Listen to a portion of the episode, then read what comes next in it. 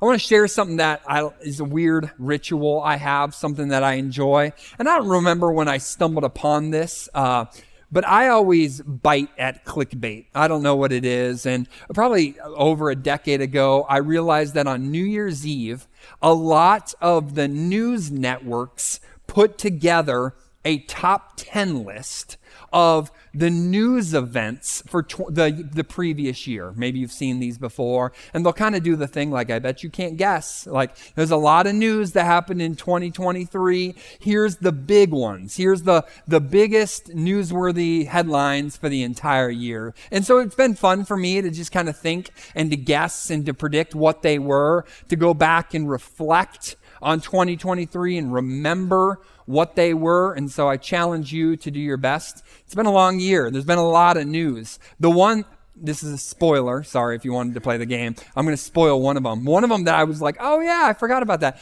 Remember the fighter jets that were shooting down the weather balloons and the spy balloons, or whatever those were? I'm like, that was 2023? Sounds like years ago. But so there's one. You're at, you're at one. You got nine more to go. But enjoy that. Have fun with that if that's you.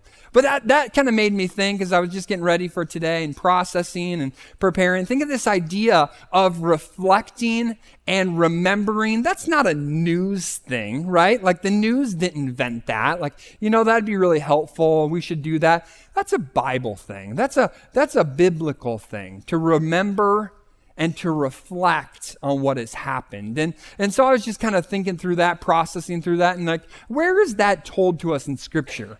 A book that we've received that was written thousands of years ago. Where are we encouraged to do that same thing? And that would be a great practice for us on the last day of 2023 to do. And I remembered and I stumbled upon Psalm 100. So if you have your Bibles open or you're looking for where to flip to, that's your passage for today. Psalm 100 is a very short and simple psalm with some great truths and applications for us. And that's what we're going to look at today. Is we're going to look at Psalm 100. And in Psalm 100 is a is a plan, if you will. And it tells us to reflect, to remember, and then what we'll see today is to reorient, is to make some changes based upon the future. So let me read the whole psalm for you. It's not very long. And then we'll dive into our text today and ask God to use it for his honor and glory. Psalm 100 is called a psalm of thanksgiving, and it reads this way. Let, this is the CSB. Let the whole earth shout triumphantly to the Lord. Sing to the Lord with gladness come before him with joyful songs. Acknowledge that the Lord is God. He made us, and we are his, his people, the sheep of his pasture. Enter his gates with thanksgiving and his courts with praise. Give thanks to him and bless his name. For the Lord is good, and his faithful love endures forever, his faithfulness through all generations. As I said earlier, this psalm is a psalm of thanksgiving, but maybe more specifically, it's a call to worship.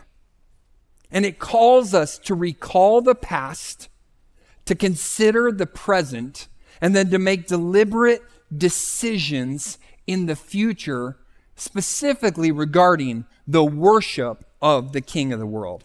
It then, it then beautifully summarizes the entire psalm in the final verse, verse 5. So let's see the pattern found in Psalm 100 and then apply this pattern as we move forward into a brand new, new year starting tomorrow. So, number one, let's look at verses one and two, if you will. We're going to just kind of dissect the passage, see this pattern, and then reflect as well. So, the first two verses teach us this to reflect on the, on the past, to reflect on what God has done in history. Notice a few ver- phrases that verses 1 and 2 bring out for us to consider. These three phrases are calls to action based on past realities. So they are imperatives, things to do, but they're based on past realities, things that have already happened. Look at the first one. It says, shout triumphantly doesn't call us just to shout, but to tr- shout triumphantly. When does a triumphant shout happen? after a triumph. This is what the text is calling you to reflect on.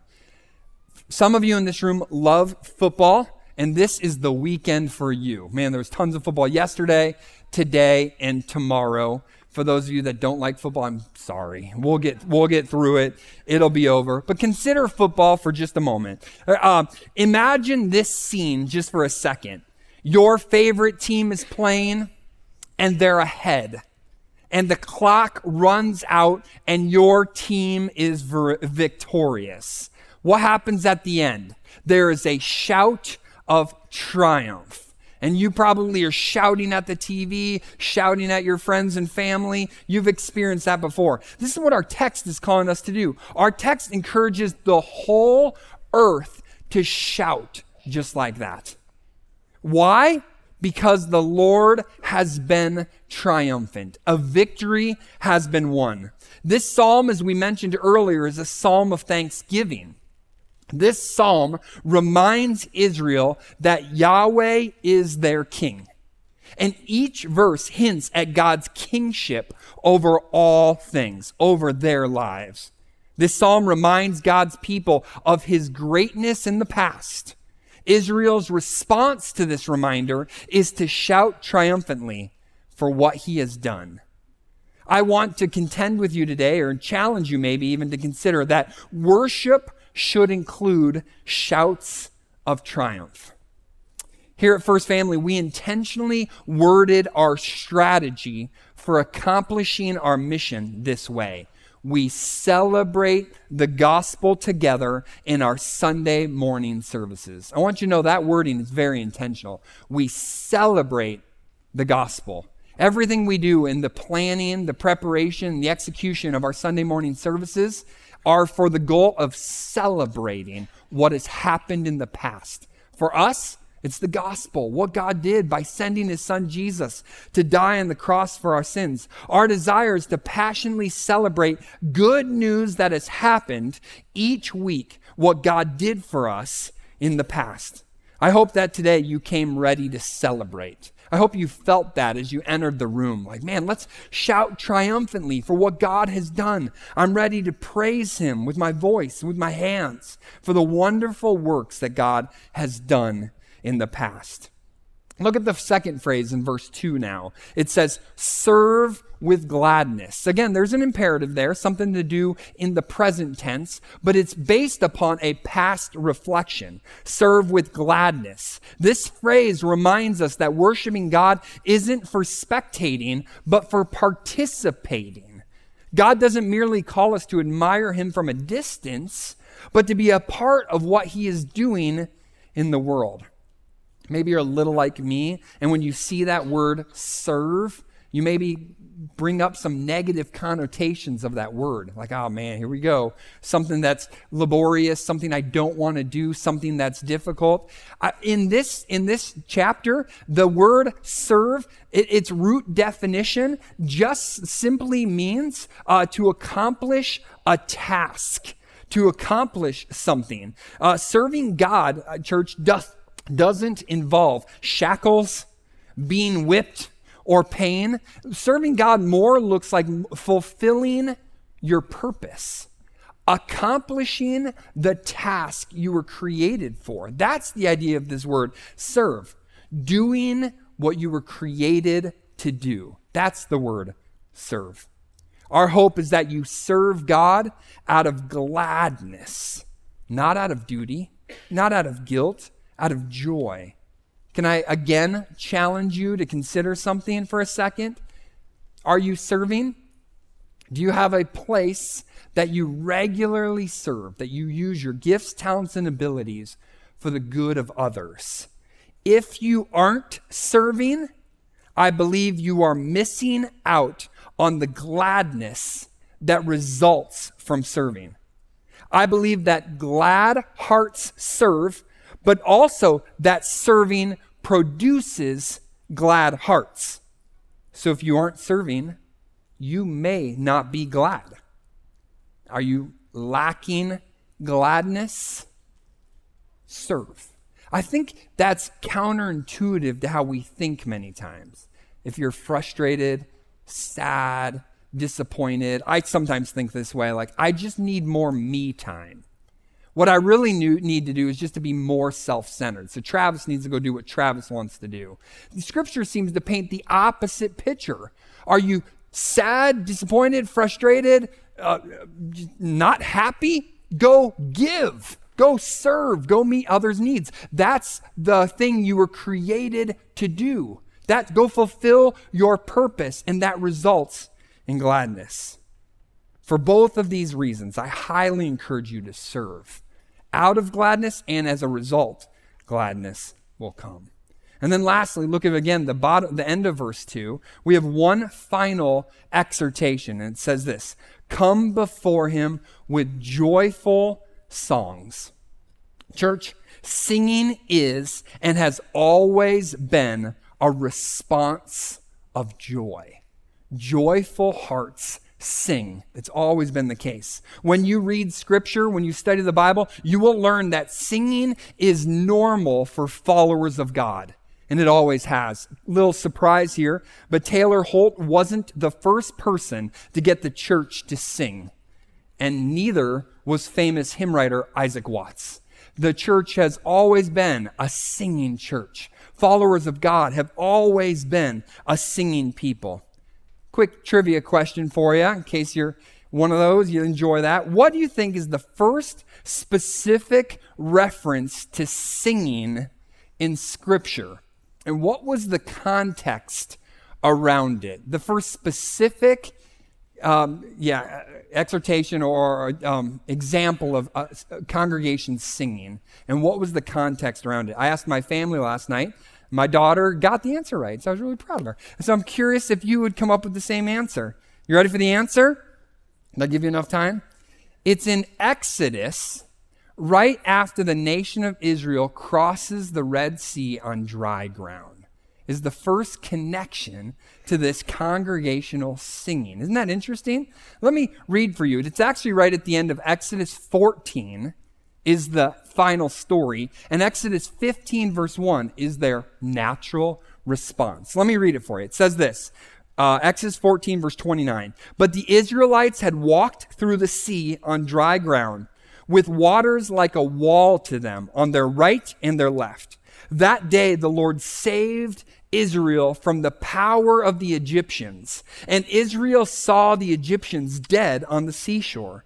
When Israel saw the great power that the Lord used against the Egyptians, the people, the people feared the Lord and believed in him and in his servant Moses. You get the context? This great work happens. They see the mighty works of God. The result is that people fear and believe. Now look at Exodus 15, verse 1. Here's the natural response I will sing to the Lord, for he is highly exalted, and he has thrown the horse and its rider into the sea. The Lord is my strength and my song. He has become my salvation. This is my God, and I will praise him, my Father's God, and I will exalt him. The Lord is a warrior. The Lord is his name see this beautiful just exhortation and reminder of the, the natural singing that results as a wonder of God's work in his mighty, mighty hands. I would ask you and maybe challenge you and ask you to consider again do you sing? Do you joyfully sing? This is the moment that church gathers and worships God. Is it a great moment for you to express your gratitude for God, or does this look like you? I'd challenge you to consider why aren't you singing? I think maybe sometimes we reflect, we, we make it this external uh, appearance thing, and we're worried about what others think about us. Your pitch might not be perfect, and I want you to know God loves the singing of his people. So, two convicting reasons, church, no matter how you sing, to sing joyfully. Number one, God loves to hear you sing. Isn't that convicting? Isn't that encouraging to sing out? He loves it when you sing. Number two, God deserves credit for everything good in your life. And scripture teaches us that credit giving often looks like singing. As you reflect on Scripture and you just see this common thread of singing throughout text, what it is, is credit giving. Can I ask you a question this week? You guys have a pretty good week this week? Was Monday a pretty fun day? Were you blessed in lots of different ways? Were you able to bless others in different ways? Now, who gave you all those things? God. Whether you received or you gave or both, all of that credit goes to God for how He's met your needs, provided for you, given you things. Have you thanked Him? Man, I really hope that you came today ready to credit give for, to God for all He's done with, for you. And in text, in Scripture, it looks like singing. So we should sing out. We should sing joyfully. See, verses 1 and 2 challenge us to reflect on the past and then to respond physically in the three ways are by shouting, serving, and singing. All right, I want you to pull out your sermon notes real quick Again, I'm not going to give you a ton of time to do that. That would take all day. But I want you to just point these out and to show these to you. We've given you some prayer prompts or some ways to respond about this. So the first part, verses 1 and 2, says this Reflect on what he has done in the past. And here's your prayer prompts that we would encourage you. Maybe today at lunch with your family, maybe just personal time between you and God. Wherever you get a moment today to just spend time thanking God, here's some prayer prompts. God, thank you for being. God, thank you for doing. And God, thank you for helping. You know, not everything in 2023 was great, right? There were hard moments, there were difficult moments. But as Taylor prayed earlier, in those moments, God is your helper. In those moments, He's your strength. He's your sustainer. And you can thank God for Him revealing to that or proving that to you, even in difficult moments in the past year. So take these as prayer prompts and use them as an opportunity to give God credit for being, for doing, and for helping. All right, let's move along in our text. Let's move to verse 3 now. In verses 1 and 2, you see past tense. In verse 3, you see present tense. And let me just point this out to you. This verse, verse 3, encourages us to rejoice in light of who he is currently, or to acknowledge our current reality. Notice a few more phrases in verse 3. It says this The Lord is God. The Lord is God. Literally, it reads this way Yahweh is Elohim. Now, maybe it seems a little redundant, like two different names of God. What's the point here? It reads this way, or Yahweh, that's our God, his name that he gave us to call him. Yahweh is the supreme being and creator. That's what that phrase, the Lord is God, means. Yahweh, the one we know, the one we worship, the one we talk to. He is the supreme being. He's our creator. He gave us his name so we could know him, even though he's all knowing, he's all powerful, he's all present. He allows us to know him. That's who he is today. Yahweh is the supreme being and creator.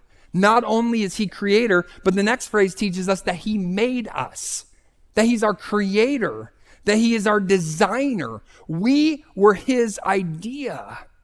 Who you are today, the person you are today, is God's design. He loves you. He knows you intimately. He knows you more than you know yourself. He knows the hairs on your head. He knows everything about you. He knows the, the, the days you've been given. He's not only the creator of the world, he's the, your creator your designer. He goes on to even another level of depth. Not that he's just your creator, but we are his. We're his possession. He is our owner, and he made us for himself. He claims us. You're mine. And then just add more significant, he says, You're my sheep. You are the sheep of my pasture the sheep of his pasture. We're not just wild sheep, we're sheep in his pasture. He knows us, he talks to us. We know his voice. Verse 3 is just this beautiful declaration to us of our re- relationship with God. If I can highly encourage you, memorize verse 3.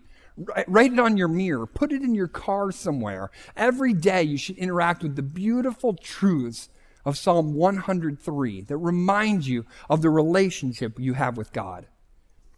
Uh, let me let me characterize something for you, or, or uh, um, show you some differences. If you were to summarize America's religion, it would probably be deism. This idea of a supreme being, an uh, uh, all, all powerful maker that's unknowable. If you were just go poll people, they'd probably be like, yeah, I think there's a God. No, you can't know him. That's deism. And deism acknowledges that God is the creator of mankind. But here's the difference between Christianity Christianity gives him credit for his constant possession and authority over it, that he made us. We are his. We're his sheep, the sheep of his pasture. That's specifically Christian. This is what we believe the, the depths of our relationship with our Maker, God, that He loves us, He knows us, and He wants to relate with us. He's our, this signifies a deep, intimate, personal relationship. Take out your sheet again and look at the second part of this where it says, verse 3. Again, just some prayer prompts for you to digest and reflect today as you before you move into 2024. Some prayer prompts for you to think down and write. Today, God, thank you for always being, and here you could write things like, God, thank you for being my creator. Thank you for being my maker, my shepherd, my Father. Reflect on who He is to you today. And then, God, thank you for allowing me to be. What's that relationship that's true because of who God is? You could write here, God, you're my, you're my, you're, I'm your son. I'm your daughter. I'm the sheep you care for deeply. You know me. You love me. Reflect on the reality, current reality of what is true because of who God is. And then finally, verse 4 Verse 4 teaches us to reorient our lives because he is worthy. Call, uh, verse 4 is a call to action. Based upon everything you just heard in verses 1 through 3, in light of all that good news, what should be true of us? How should we change? What moves should we make? What's our next step in this relationship with God because it's because of all those things that are true? Verse 4 forces us to contemplate how we live in the future. It says, Enter his gates with thanksgiving and his courts with praise. Give thanks to him and bless his name. This verse challenges us to think this way. In light of what God has done in the past, and because of who he is today, I must reorient my life in response. I must be a grateful sheep. Because of what he's done for me, of course I will live for him. I, I love verse 4. Verse 3, again, is a verse you should put on your mirror, put in your car, reflect on this beautiful truth. Verse 4, tuck away into your heart. Let me explain to you, I think, some of the depth and beauty of verse 4.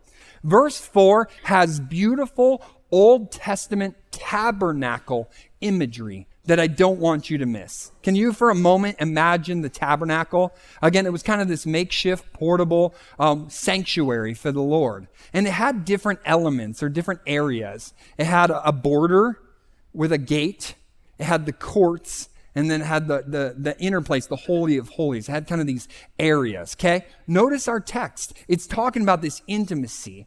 He says at the beginning, he says, enter his gates with thanksgiving. The first layer of welcoming or acceptance into God's presence to relate to God, to spend time with Him, was the, what, what the tabernacle called the wide gate. The wide gate was a 30 foot wide entrance, only blocked by a simple light curtain.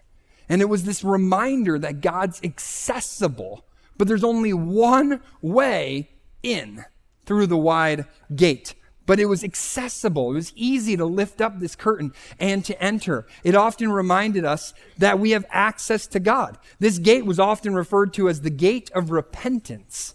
That, yeah, you can access God. It's simple, but specific. And it's through repentance. I hope that you are grateful that you can enter God's gates that you can come to him. That no matter what 2023 looked like for you, you can still approach him through repentance. And repentance is the acknowledgement that we need Him, that there's only one way, that we can't live life without him. But then look at the second phrase enter his courts with praise. See, in the tabernacle, once you got through the open, uh, the open gate, the wide gate, you were in now the courts where you could, you were closer to the Holy of Holies. Um, and inside the courts were two specific objects. One was the bronze altar, and one was the bronze basin. And these, this was the second layer of welcome or acceptance into God's presence. It was more intimate and a deeper level, sense of acceptance. The bronze altar and the, and the basin forced you to deal with your sinfulness. You walked into the open, the, through the wide gate. It was easily accessible. And then right in front, you, in front of you were these two elements, the basin and the altar.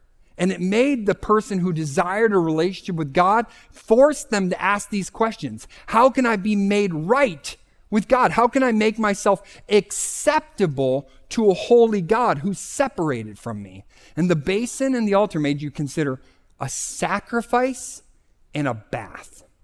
If I'm going to be acceptable to God, I need a sacrifice and I need a bath before I can ex- come before God.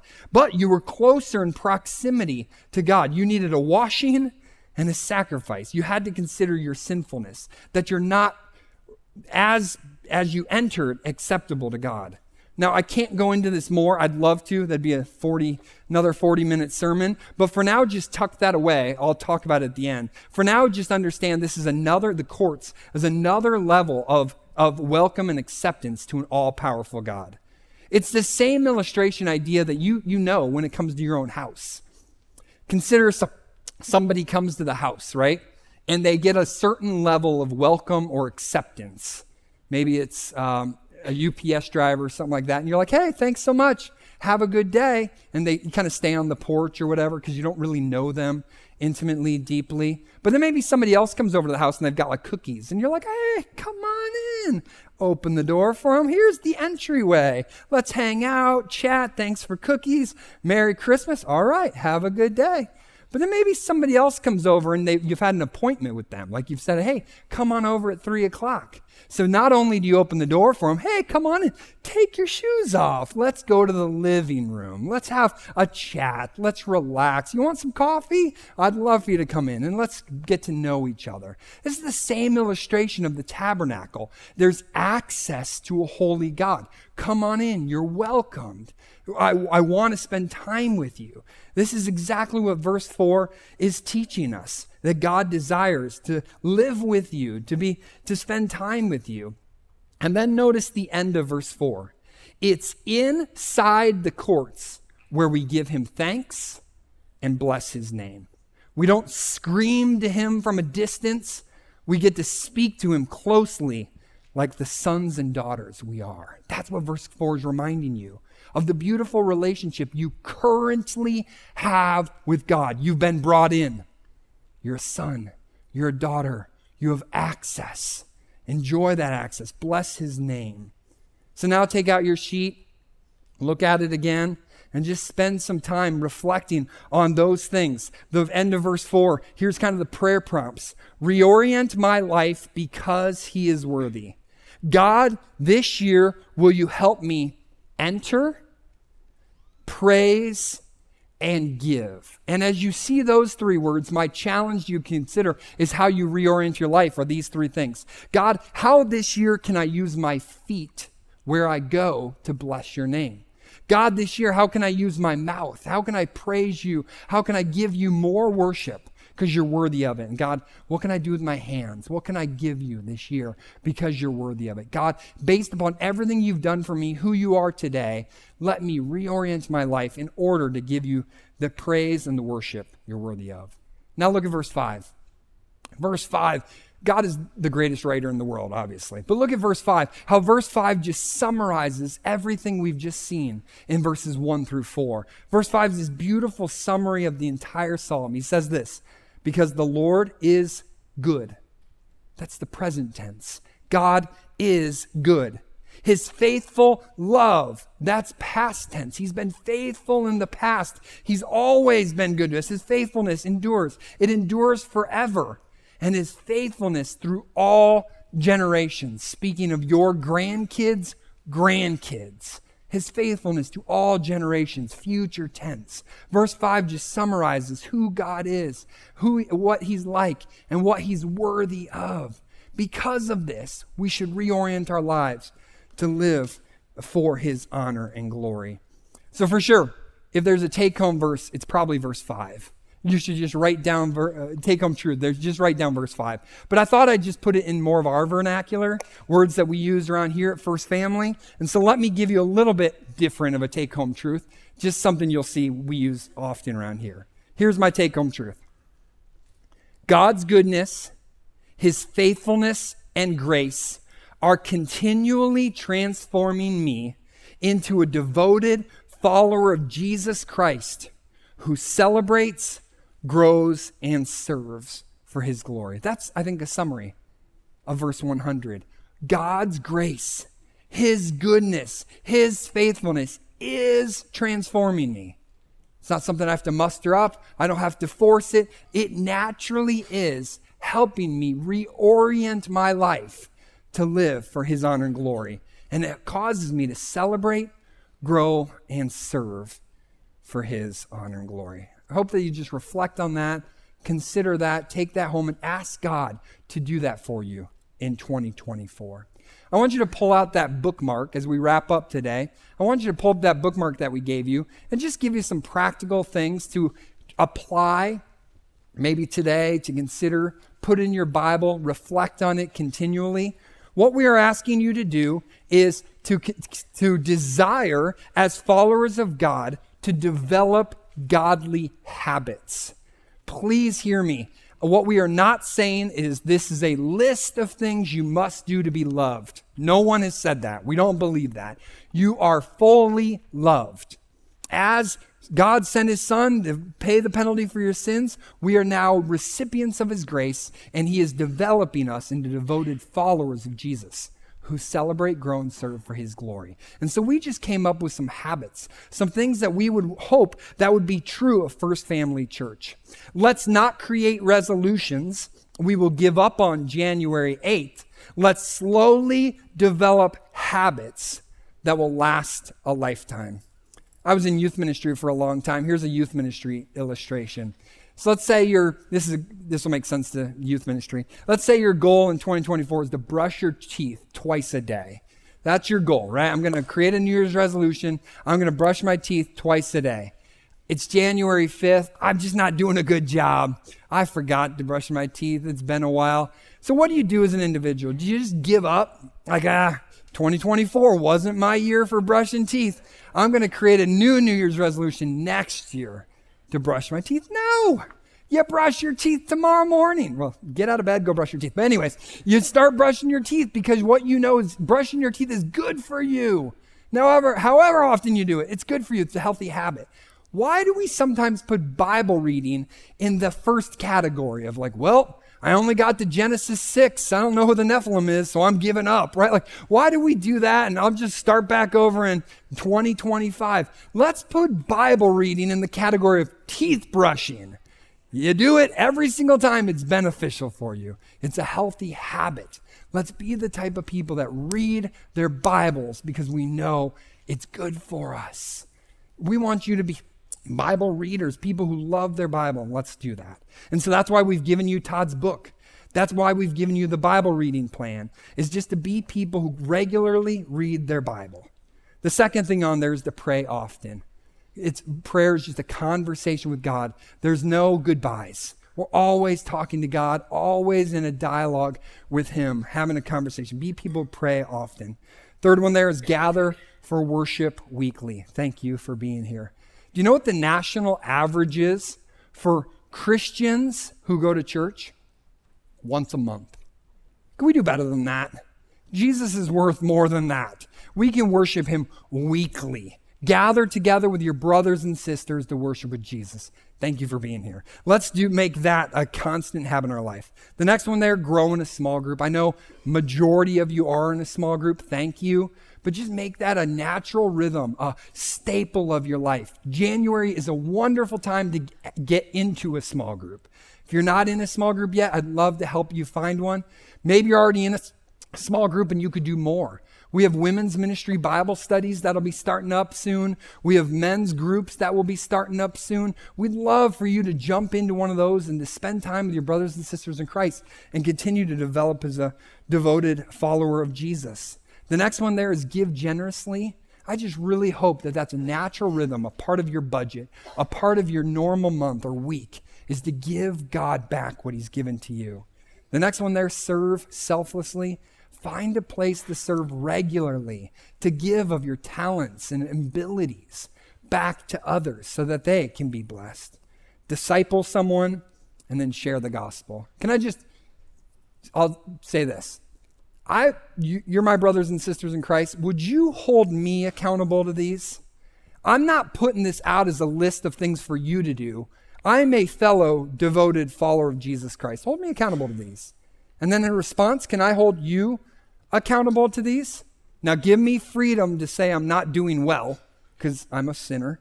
And so I give you the same freedom, but let's make these, strive for these to be natural habits in our life together. Ask me how I'm doing, and I'll ask you how you're doing. Let's continue to develop into fully devoted followers of Jesus.